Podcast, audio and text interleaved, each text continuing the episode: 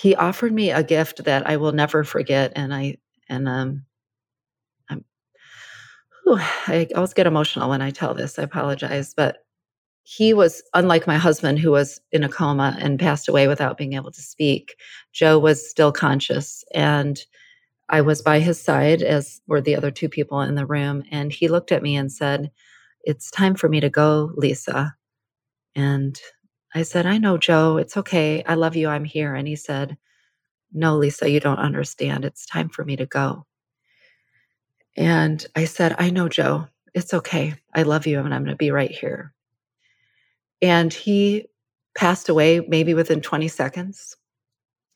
And the gift that he gave me and the way it changed sort of my trajectory is that I hadn't realized he was able to say to me what my husband couldn't say to me. And he was able to hear me say what my husband couldn't hear me say.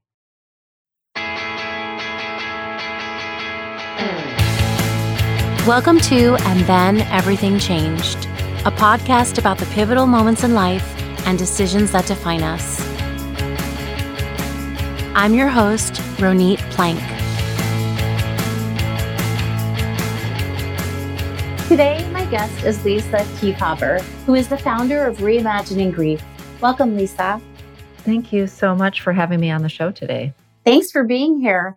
So, Lisa, you would call yourself a grief specialist. Is that right? Yeah, I've been thinking about that title a lot lately. I think grief advocate is a place I'm landing to, or grief guide. Mm-hmm. I certainly don't think I'm an expert, though I have a lot of lived and um, trained experience. So maybe grief advocate. Yeah, and I also like that explanation of grief guide because I think that that might play a lot into what many people associate grief with, which is not having a guide. I mean, I think one of the tenets of your work is that grief isn't really discussed enough and people don't know how to navigate it. Exactly, exactly. And it's a journey that we're on in many ways um, for the rest of our lives. Some people don't agree with that philosophy, but I think we're always integrating our experiences and making meaning. And so it's a long journey, and we don't talk about it often in our culture. Mm-hmm. And so it's really important to um, understand that we don't know our way and that we can lean on people along the way as guides. And that's what I try to do in my writing, with my podcast, um, with my one on one consultations that I do with individuals, and even the guidance I provide companies. So, mm-hmm. and you know, I don't know that lots of people who haven't experienced it would call anything they've gone through grief by its name. What is grief? I know, isn't that the million dollar question? Yeah. Um, so I think about grief as really, you're right. I think it's not just you. I think for many of us growing up, at least in US culture, and I want to just put into context a lot of the writing and the thinking that I do, of course, is based from my world vantage point as a white woman in US culture. So I just kind of want to orient myself there. But I think we, you don't know about grief, and many of us don't know about grief because in our culture, we don't talk about grief um, we don't talk about emotions in general, especially hard emotions. The only emotion we talk about is happy. Mm. So I like to use a metaphor to describe grief, and hopefully this will resonate for you and for your listeners. So the metaphor I use for grief is that our lives are basically built by stories. Every event in our life is an event. It doesn't have meaning. And we we are meaning making creatures and we tell stories of events over the course of our lives and that shapes who we are, our sense of the world, our sense of ourselves. And death loss for an example or a major shift like we're having experiencing globally first with the pandemic and now when we think about the work that we're all doing around race in mm-hmm. this country um, trying to you know, dismantle the white supremacist system in this country, all of those major shifts are akin to the tearing of the manuscript of our lives. And our manuscript is gutted and shredded and then handed back to us with no instructions on how to rewrite or live our lives. And so grief is the sort of emotional, very appropriate emotional response to that incredible loss. It's why we often think in grief about experiences and emotions and reactions like disorientation, brain fog, sadness, anger, confusion, you know, because we had a story that we lived by and this loss basically is just a shredding of our story. Mm. So that's sort of the metaphor I like to use because I think it helps validate for people and name for people why they feel such mixed sense of emotions and experiences and to normalize it and to not pathologize it. Of course, if your manuscript was ripped to shreds, how would you even know how to you know, get up in the morning, where to go, what to think, how to feel, how to proceed with your life, how to proceed with your life. Because the truth is, you're not going to go backwards. I mean, the truth is, we're always evolving, things are always changing. Certainty is an illusion to begin with. But when you have a death loss, or again, as I said, some of the major world events that are happening right now, it's an illumination that certainty isn't there and that our story isn't a fixed story. Mm-hmm. And so that we have to, the work of grief and grieving is really the editing and rewriting and adapting of our story. And so, in many ways, we're doing that throughout our lives. And we're having multiple grief events throughout our lives.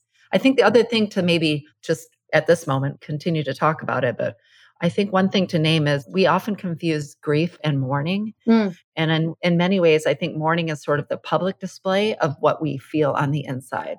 So you everybody's grief journey is unique and we sometimes make assumptions that we see people grieving in similar ways, but you don't necessarily see what someone's grief is because that is sort of the internal experience mm-hmm. of somebody's loss. And mourning is often the sort of performative rituals, etc., or the ways in which people are comfortable or not expressing their grief emotions on the inside. So, is it kind of like the difference between a marriage and a wedding?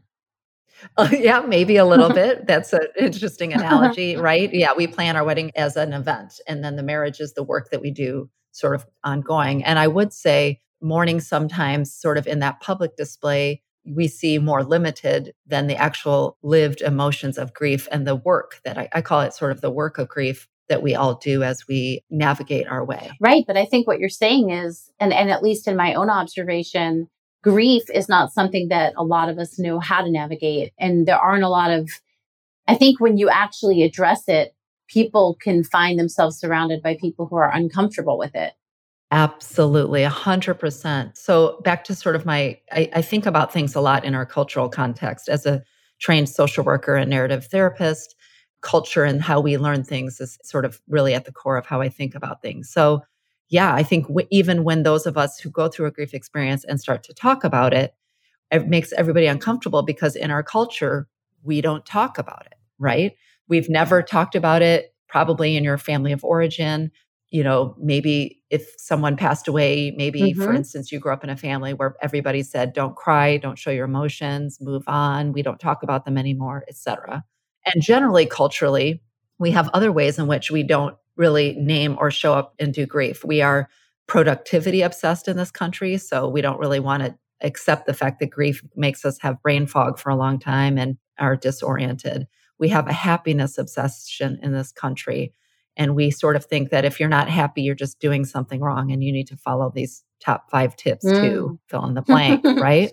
So there's all these cultural ways in which other cultural myth or other cultural problematic thinking are things like we don't talk about emotions in the workplace or men don't cry or i mean i could go down a list of sort of all of these sort of cultural assumptions that we have that seep into our inability to hold space for ourselves and somebody else when they're in pain mm-hmm. we don't know how to hold space for pain in this country it seems really compartmentalized it seems like you're supposed to pretty much segment off these different parts of yourself Exactly. As if you don't show up fully human at work or you don't show up fully human as a wife and a mother and a friend mm-hmm. or in, you know, different spaces.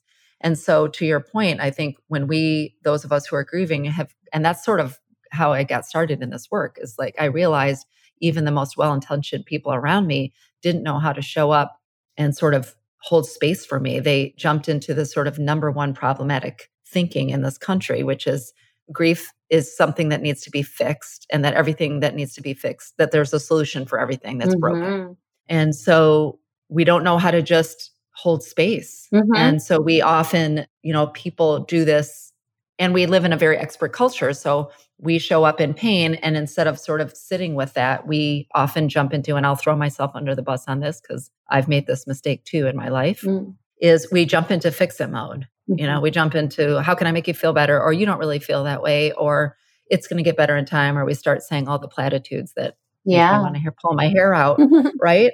And the truth is, grief isn't a problem that needs fixing.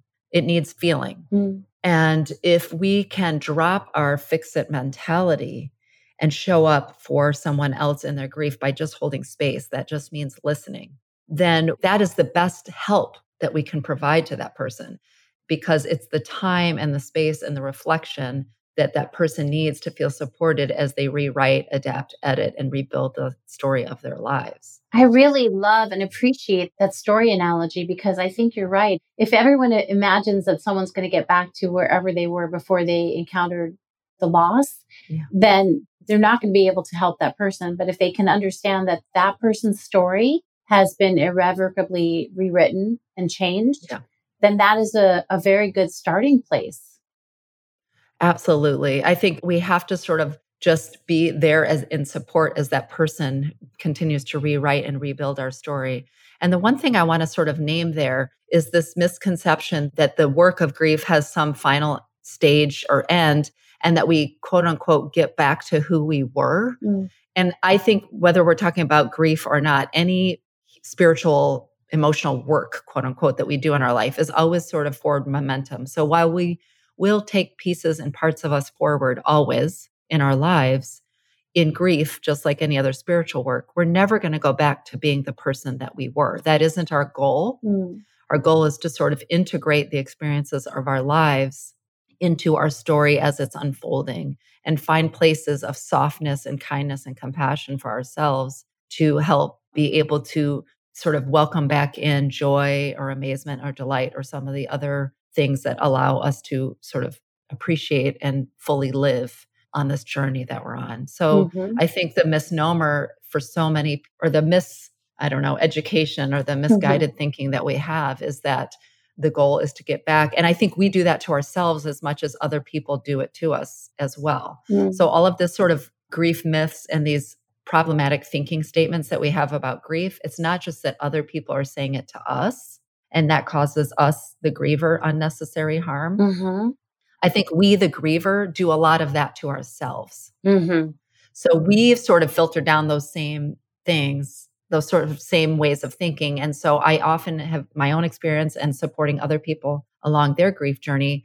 They're often thinking, like, I should be over it. I should not feel this bad. I just want to get back to the me that I was before. Mm-hmm. Right. I shouldn't be emotional. I shouldn't be angry. We do a lot of shoulding all over ourselves. Yes. And that's because we've sort of, you know, all of that cultural thinking has sort of trickled down into our own way. And then so we end up causing unnecessary harm to ourselves. And so often the work that I do in my writing through reimagining grief, but also in my one on one grief sessions that I do with people is to just help illuminate where the shoulds are coming up for them and just invite them to think maybe that that should is not serving them, mm-hmm. that it's, mm-hmm. it's kind of getting in the way of their grief work. Because I think that's sort of our barrier often. Would you say that the more I learn about the process of grief and grieving, the more I wonder if there are people who have been affected by grief and people who haven't. And that is a really clear divide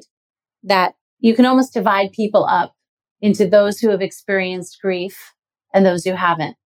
It's interesting. That's an interesting way of thinking because one of the things that I have been thinking about lately is well, there's a couple of things. One is I do think everybody is impacted by a loss differently. And then each person's new loss, they may process very differently than their old. So while you may be able to divide the world into people who have had death losses, mm-hmm. you know, significant relationship death losses, let's say, and people who haven't. Mm-hmm. And then you can definitely see the ways in which they see the world are very differently as a result. I would actually argue that by the time you're an adult, you've experienced, you know, lots of different kinds of losses and you may have had the opportunity to grieve, but because we didn't name it loss, we weren't grieving. Mm. So often in my years as a therapist and doing case management work as a social worker, a lot of the uh, pain that I saw in people presenting with things that would have been diagnosed with like depression or anxiety or eating disorders. Not that there aren't, you know, sort of medically based you know criteria for those diagnoses but for many of them it was really not being able to name and acknowledge the loss that they had faced and really doing the work of grief in that way mm-hmm. um, and so like for instance i worked in foster care and adoption which of course is sort of really surrounded by grief and loss mm-hmm. the impact of grief and loss so i do think yes there are people who you know sort of haven't had a traumatic not everybody has lost their husband and a good friend or you know which was the experience that I've had with close death losses. But everybody's had some kind of loss, whether you're talking about divorce, abandonment issues, mm-hmm. uh, loss in things like someone dying from Alzheimer's. I think there's a whole kind of loss um, Pauline Boss calls ambiguous loss, hmm. where someone is physically present, but you know, sort of like mentally different. Yeah. So I think it's important for us to think about the ways in which, and that's part of the conversations I'm trying to have more and more is what does constitute loss? How does that affect us each as individuals? And how does attending to it as loss change the way we may show up for ourselves differently so that we can do some integrating, we can do some healing work, and so we can show up more compassionately for other people in their grief and loss? Mm-hmm. Were you interested in this area before your own personal experience, before your own grief walk? Do you think that you would have found yourself here had you not experienced it personally? You know, I don't think so. I mean, it's hard to know. Of course, we never know when we think about rewriting our stories, you know, to use this metaphor. But I don't think so. I think, you know, I would have continued. I was the clinical director of a family services at the time that my husband died. I was quite happy with that work. I was creating lots of programs in the community I was living in at the time. So I don't know that until I experienced, and, and honestly, I experienced the death loss of my husband in 2011, but in 2010, he began behaving very differently. And we spent a year where he was physically in our home and in our lives, but he was not the Eric that I knew and fell in love with and was continually misdiagnosed. So we didn't know what was wrong. Did he know that he was different, or did you just know he was different? Um, everybody in his life, including him, knew he was different. But what was happening was he didn't really, quote unquote, care that he was different. He sort of was thinking he was finding this truth about himself. But the truth was, he had a grapefruit sized brain tumor that had shifted his brain mm-hmm. stem, and they weren't clear how he was even able to walk around when they finally found the diagnosis. But the reason I bring that piece of the story up is that when I look back, as my daughter and I, she was seven at the time that my husband died, were experiencing ambiguous loss because while the man we knew and loved was standing in our home, the man we knew and loved was not standing in our home. And that happens for so many, if you get my meaning, and that happens for so many people. Yes. And then his death loss, which I was in his hospital bed waiting, you know, there with him for the last nine hours of his life until he passed in my arms. His death loss began a new loss and grief, and it was a new journey to be on. So mm-hmm. I think having experienced kind of that double experience of loss with Eric was definitely um, a changing moment in my life. And it really sparked a new curiosity for me about understanding grief and loss and how I can show up for myself, for my daughter, and for others in the world. And I took some detours along the way. I co founded a nonprofit program that helped other cancer patients and did some other work. But I think compounding that with the loss of my friend Joe, whose side I was by when he passed away, and some other. Can you talk about that a little bit? Yeah, my friend Joe. Mm-hmm. Yeah.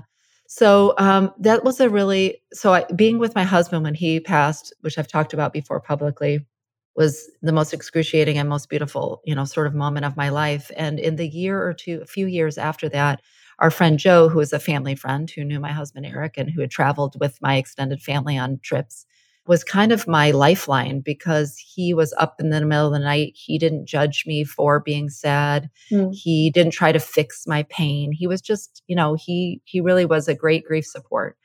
And he was living here in Austin for a couple of reasons. We my brother and I had relocated him here because he was coming to the final stages of his muscular dystrophy and having mm-hmm. some issues and so we were, you know, attending to him and being with him eh, just as much as he was nourishing us. And his way of offering grief support to me was sort of life changing. And it really is the way I think about showing up as a grief guide for everybody else. And so when I happened to be at the hospital along with my brother and another friend with Joe, he offered me a gift that I will never forget. And I, and um,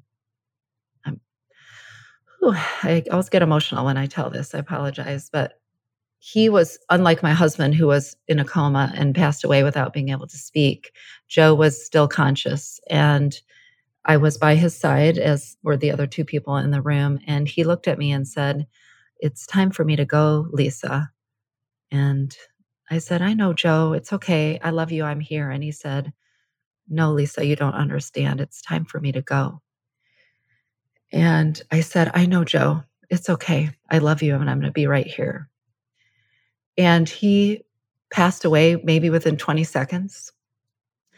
And the gift that he gave me and the way it changed sort of my trajectory is that I hadn't realized he was able to say to me what my husband couldn't say to me. And he was able to hear me say what my husband couldn't hear me say in those final moments. And it was so transforming, but also the fact that I had that experience and it was so beautiful. And then when I tried to talk about it with people, people became uncomfortable about the conversation about talking about being with somebody when they die, to talking about grief and mm-hmm. loss. The minute I became emotional, people wanted to jump in and fix my pain. Mm-hmm. And so I think, you know, the compounding experiences of losing Eric and then losing Joe really shaped how I was seeing all of a sudden. It's like I said earlier, maybe I lift the veil of how poorly we hold space for one another in our pain, which means we are horrible at holding space for ourselves mm. and, and offering ourselves loving compassion and kindness in our pain. And that really, I think, was a pivotal point in my journey to be here doing what I'm doing as a grief and empathy advocate. Yeah. Would you say that the way that we treat others in their grief is the way we might be treating ourselves and vice versa? Absolutely. And I think that's a really critical thing to think about because we often want to show up and fix other people and make them better, right? Mm. And when we do that, what we're really saying to ourselves when we face pain is, hey, self, get it together. Don't linger here. Pain is bad. Mm-hmm. You know, you shouldn't feel sad. You shouldn't feel angry. You shouldn't feel resentful. You shouldn't feel confused when you're uncomfortable with it for somebody else, you're uncomfortable with it for yourself. Mm-hmm. And when we don't allow ourselves to feel the feelings, then we aren't actually doing our own healing work. And so then that just ricochets and reflected in how we show up for others. So I often say to people who are wanting to show up for their friends or family members in grief, the first thing you have to do is do your own grief work. What are your grief beliefs?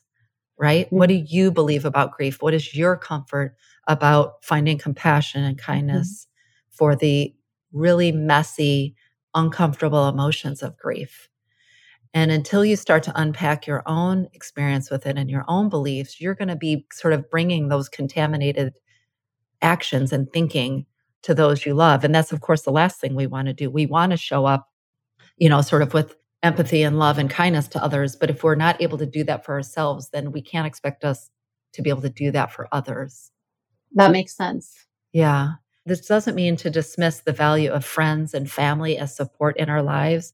And just because you haven't gone through the exact loss experience of somebody else does not mean, this is not what I'm saying, that you can't show up for them. Uh, my best grief advice is show up, shut up, listen, and keep showing up. Um, you can absolutely show up. And it's why I often think that using grief support, whether it's a you know grief support group at your local services in your local community whether it's hiring a grief guide like myself or so many others who are doing this work so beautifully in this country is really important because I use I'm a scuba diver. I've been a scuba diver since I was 12, 13. I actually learned my life motto, scuba diving hmm. at that time. But I like What's your life motto? My life motto is dive in, breathe deep, and buddy breathe when necessary. I actually wrote a piece about that for Thrive Global mm. last year, and, and, I'd love for folks to read mm-hmm. that. But mm-hmm. the reason I use the scuba diving analogy in this instance is our friends and family love and care about us so much. And when they see us in pain, they sort of swim over and do everything they can to keep us from sinking underwater, right? Mm-hmm. You know, mm-hmm. they're throwing buoys, they're throwing lifelines, they're yelling at us, tugging at us, you know, mm-hmm. whatever the metaphor is, right? To keep us afloat above water. And a grief guide or a, a wellness practitioner, a mental health practitioner, is job it is is to get on their scuba gear and come underwater and sit with you for a while and buddy breathe until you're ready to come up to the surface again. Mm. And while our friends and family want to be able to do that, it's very rare for them to be able to do that because, again, we're not practiced, or if you want to use the scuba metaphor, we're not certified in how to sit underwater, right? And so we keep trying to buoy people back up. Mm-hmm. And there is a time and space for buoying but especially in the early phases and the early stages or the early time of grief, I like to call it, not stages, we are underwater and we don't need to be dragged up and told we shouldn't be underwater. We need someone to come underwater with us and buddy breathe and help us start to make meaning and find orientation to the after. Mm-hmm. You know, there's mm-hmm. sort of the before and the after in our lives. I'm intrigued by you not wanting to call them stages. I have my own suspicions about why that might be, but can you explain why you prefer not to talk about grief in stages? Yeah, I mean, I think I just actually wrote an entire article about this. So um, let me try to think about how I can sort of unpack it. I don't want it to diminish. There's lots of history, of course, in the stage theory. Many people will know about Elizabeth Kubler Ross, who, by the way, wrote the stage theory not about people grieving somebody else's death. The theory was actually written, the stages theory was actually written originally to talk about how people came to terms with their own impending death. Mm. And it was actually adapted to um, on Grief and Grieving, along with David Kessler, to be about the grief. Mm-hmm. And David Kessler has recently added sort of a sixth stage of in that theory. I think it can have some use ish in that we think about it helps illuminate some of the common reactions or experiences we have in loss. The reason I generally dismiss it and have problems with it is that we have culturally adapted it to our own particular weird US culture way of thinking, which is everything has a fix. And if you just check stage, yes. okay, stage one, check, stage two, you know, we think of everything as very linear and as every checking off. And so I think the stages way of thinking has, though that wasn't necessarily their intention, has been co opted. And so it again goes back to what I talked about earlier, which is it causes us to show up with misguided thinking to support other people like how come you haven't moved from denial to anger but we also do that to ourselves how come i'm back here at this quote unquote stage again i should be again should quote unquote be moving forward right so that's why i sort of have that problematic thinking with stages i think of time and i think of again if you think about the metaphor of rewriting your script certainly 2 years from now 5 years from now 10 years from now your script is going to be maybe more fully rewritten, more adapted. You're going to be living a life. So, yes, I would say the likelihood of you experiencing the same yourself and the world eight years from now as you do now, course not. That's, mm-hmm. you know, we are moving in a direction.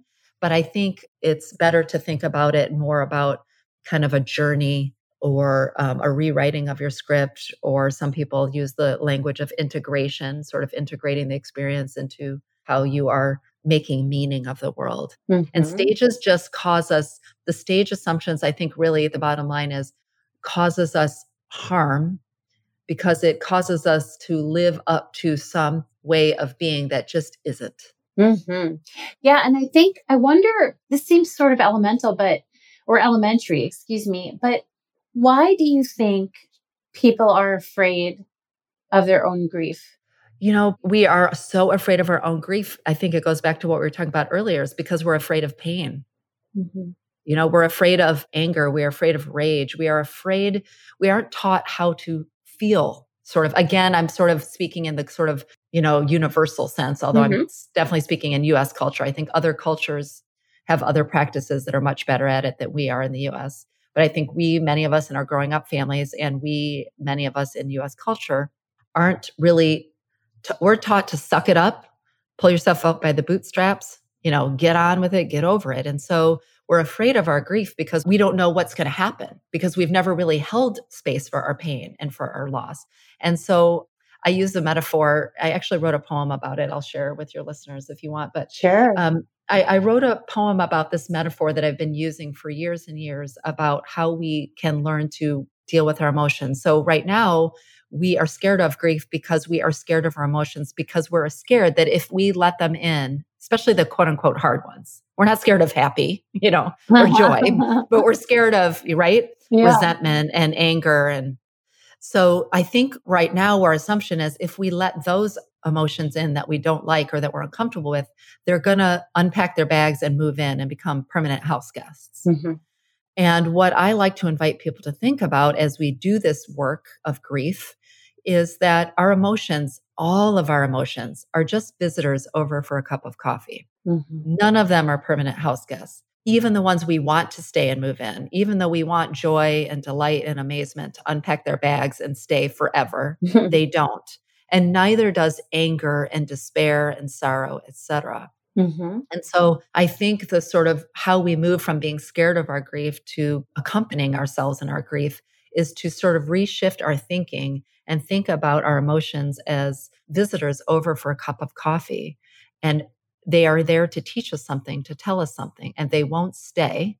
But the more that we keep them sort of on the front porch to keep this analogy going, right? Mm-hmm. They are looming large every time you go to open your front door or peek back the curtains. Those emotions are standing in there. And now they are actually casting a shadow over us, keeping other visitors like joy and delight and amazement from coming to visit. Mm-hmm. And so the invitation really is to, which is hard, I'm not trying to trivialize it, I remember absolutely in my early days after my husband died. And I remember at the time I was already a trained social worker, I was a therapist, so I had some advantages. Mm-hmm. I remember saying out loud to myself, to nobody in particular in the room, if I start crying, I'm never going to stop and I'm going to go crazy. I mean, I definitely remember feeling like. If I let these emotions in, they're going to like, like an alien take over my brain and my body, and I'm, I'm not going to go. So I understand that this isn't trivial, that this isn't simple.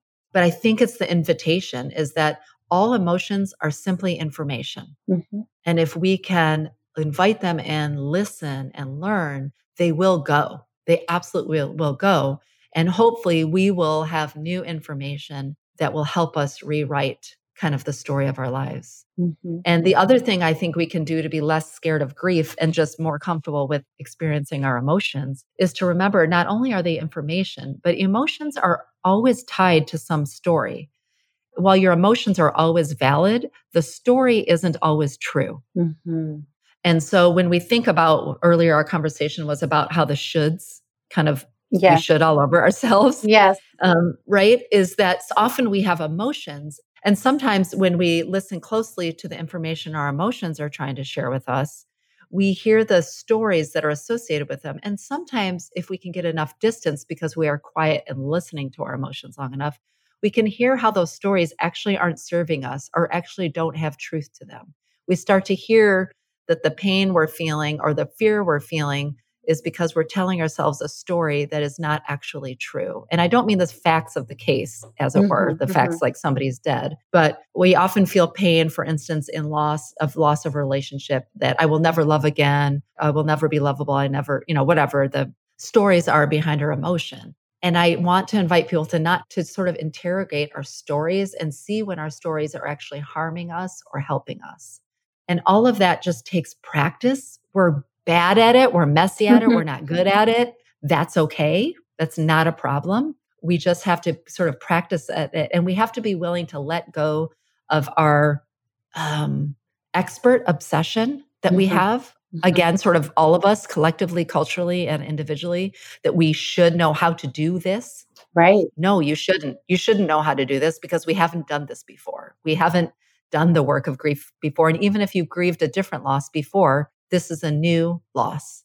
And so I think we need to shed the sort of stories of expert, of holding ourselves to a sort of an expertise and just allow ourselves to be novices in this. And uh, that's also tough too to hear. I have to say, yeah. it took me, well, it took me by surprise too, even though it makes sense that just because you've grieved one loss, especially let's say it's a death loss, doesn't mean that you're inoculated for the next one. Absolutely not. So I think the couple things that we need to remember for ourselves is that just like we're always rewriting the story of our lives and where we've been shapes the story of what we're creating. Mm-hmm. Certainly, a previous grief or loss incident, and by the way, how we processed our grief or not, mm-hmm. whether we actually did the work of our grief or not, or are doing the work of our grief because it's ongoing. Yeah. Will influence that sense of next loss. And also, that next loss may be a loss that has a very different impact on your life. Have you in your work encountered other cultures or, or societies or communities that do handle grief better?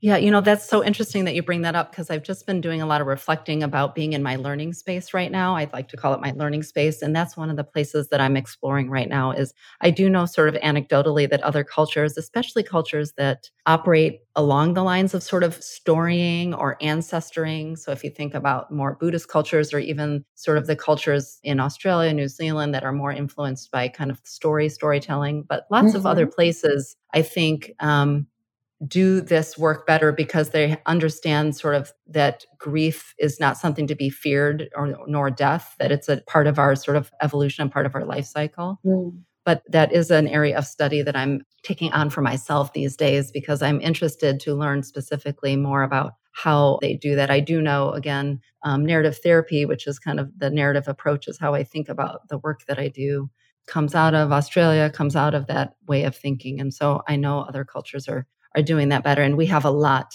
we have a lot to learn mm-hmm. in this country. And it has to do sometimes with the backgrounds of spirituality, it has to do with backgrounds of hardship. I mean, when you think about Ireland, actually, there's a lot of poets and writers out of Ireland and a lot of practices and rituals that are really about acknowledging and naming the cycle of you know life and death and loss and grieving and um, I think we can learn certainly from lots of folks who are able to explore and express and hold dialog mm-hmm. you know, about these, about the realities of our lived experiences in this space. How do you feel so many years later when you think about losing your husband? Do you feel like your friend Joe understood that part of the loss of your husband had to do with not being able to hear him say he was ready to go, not being able to hear you. And that's part of why he spoke with you at the end of his life the way he did, or was that just unconnected? Uh, you know, that's like, I've never thought about that before. I guess my gut instinct is that it was more of a serendipitous gift mm-hmm. to me, you know, in the end. I do think that it's certainly losing my husband in that way where we couldn't um, have a conversation in the end added for a long time and probably still adds to some of the pain that I feel in the not knowing kind of the, you know, some people might call it like the lack of closure, not being able to sort of say a formal goodbye, which by the way, so many people are experiencing right now in this time of COVID 19, for instance. Yeah. Um, and so my heart especially goes out to the people who are, are facing loss at this time. Um, so I think there was some, and certainly Joe knew about that experience because, as I said, I relied on him and talked to him throughout the years, intervening about the pain of losing Eric and and that particular aspect of not being able to say goodbye. Mm-hmm. I think for Joe, um, we kind of were his family, this group of friends that I said, and so I think there was just something about him seeing our faces and him seeing my face across from him that he um i don't know that's i don't know i'm kind of mumbling because that's really got my heart kind of beating fast and thinking about whether joe knew i needed to hear that or not um hmm. i don't know it's a really sweet idea mm-hmm.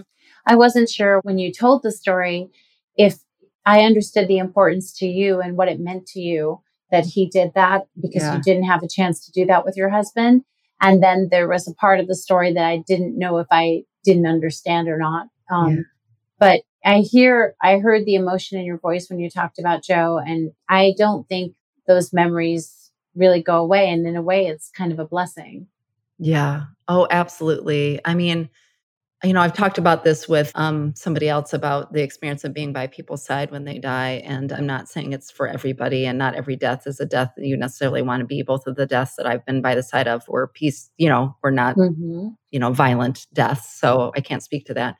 But the memories of those, of being there when they took their last breath were, are profound, sometimes difficult to hold. And I've certainly had to do my own sort of therapeutic work around um, some of those memories. But they are absolutely memories I cherish. And to know that for me, the experience of being able to know that even though, for instance, my husband didn't know verbally that I was there, I really believe in his spirit that he felt me in bed with him and felt me holding him. And mm-hmm. and so those memories, same with Joe's, you know, being able to hold his hand and be there by his side, those memories are certainly important to me. And I attribute that they meant something to both of those people. Mm-hmm as they left the, these bodies, as they left this world. Mm-hmm. And do you ever get tired or drained from this work? That's a really good question. I'm definitely feeling it these days as we face the sort of collective grief that is boiling up and, and becoming unveiled in this country um, as a result of what is happening right now, and also just in my day to day work. So I don't know if I would use the word tired. I do have to practice very much that um, self care mantra that I'm always sharing with other people. And I do need to lean on other people for support sometimes, that buddy breathe when necessary, mm-hmm. um, part of my life motto. Mm-hmm. And so it can become heavy. It can become the weight of holding space and bearing witness to other people brings so much beauty and joy into my life. And it can be sometimes heavy to hold. So I definitely work quite tirelessly in my own life to create practices that allow me to replenish and reset and renourish my own um, capacities mm-hmm. so that I'm not inadvertently harming somebody else when I show up to support them. So for me, that looks like exercise. For me, that looks like a pretty rigid daily meditation practice that I do. And for me, that also involves seeking my own support, you know, my own professional support. Mm-hmm. I think as people who provide it, we are absolutely, it's emboldened on us to also be the receivers of support. Mm-hmm. And I also take breaks sometimes, you know, and take pauses so that I can recharge. And as my mom, you know, reminds me, as, as every airline's attendant has ever said to us. We have right. to put on our own oxygen mask before assisting others. Mm-hmm. And there are times when the air is really thin and we have to do that more often. And I certainly do feel like for us in this moment in time in our country, the air is really thin and we have to show up for other people, especially other people who haven't had access to oxygen masks all this time. And we have to show up for ourselves too. Mm-hmm. Do you have any quick tips that you'd like listeners to take away with them for this time to keep themselves as whole as they can? You know, I think, yeah, a couple of them would be find ways for you that work for you to find loving kindness and compassion for yourself. Because when we don't find it for ourselves first, I think we are less able to give it to other people. I think another one is um, I think where there's a call for us to be experts, experts at race, experts at public health issues, experts at speaking, writing, showing up for people, doing everything right. And then that causes us paralysis and pain, and we end up with a lot of shoulds. Mm-hmm. So I would say hold space for the fact that you are going to stumble and mumble and fall, and things are going to be ambiguous, and that's okay. And to focus on the things that you do know, to focus on the things that keep make you feel safe. Mm-hmm while also taking the time to learn what you need to learn, whether it's examining your own emotions and your own grief, whether it's learning about how to be safe and navigate the world in this public health crisis, or whether it's doing the work of becoming anti racist or being an advocate. Mm-hmm. All of those things require us to balance both a sense of we are okay as we are, we are enough in this moment, with and I never say but, I say and we are okay as we are in this moment, and we are called to always be learning and educating ourselves and adapting and changing. And so I think the invitation is that's a lot of work. So find some grace and space for yourself and others as you hold both of those things to be true. Mm-hmm. Thank you. Yeah. Lisa, where can people find you and your work? Yeah, well, you can definitely visit me on my website, which is just, you know, reimagininggrief.com. As I said, I do write daily invitations around grief and empathy, and I do that on all your favorite social media platforms Reimagining Grief on Instagram, Reimagining Grief on Facebook, on Twitter, LinkedIn, even. I've particularly, I try to write on LinkedIn about my work in grief and corporate spaces. Mm-hmm. Um, you can also find me by tuning into your favorite podcast. I'm not sure if I'm allowed to say a swear word on here. if not, I'll just I, say, I'll just say I'm my podcast is called Grief as a Sneaky Bee. And you can fill in the blank for the rest of that. And that's available on all your favorite podcasting platforms. And that is a space where folks can listen in to conver- really intimate, vulnerable conversations I have with people about, you know, on the grief journey that we're on. Thank you. Um, so, yeah, check me out any of those places. And at Thrive Global, I've been invited to be a contributing writer to Thrive Global. So you can see some of my writing there as well. I'm excited to read those pieces that you mentioned. And if you want to, I can put some links up on the website that, yeah, yeah, I'll put some links up on and then everything changed podcast.com for your episodes so that people can find those.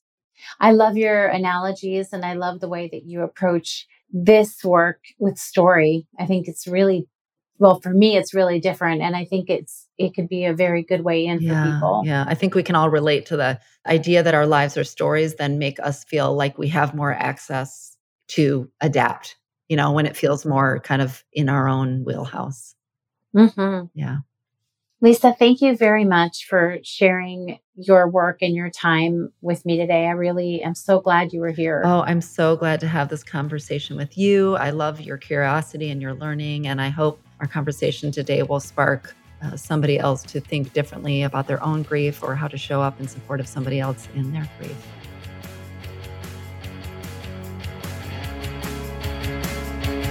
Thanks for listening to And Then Everything Changed. For more on this episode and other interviews you might like, please visit atecpodcast.com. You can also find And Then Everything Changed on Facebook, Twitter, and Instagram.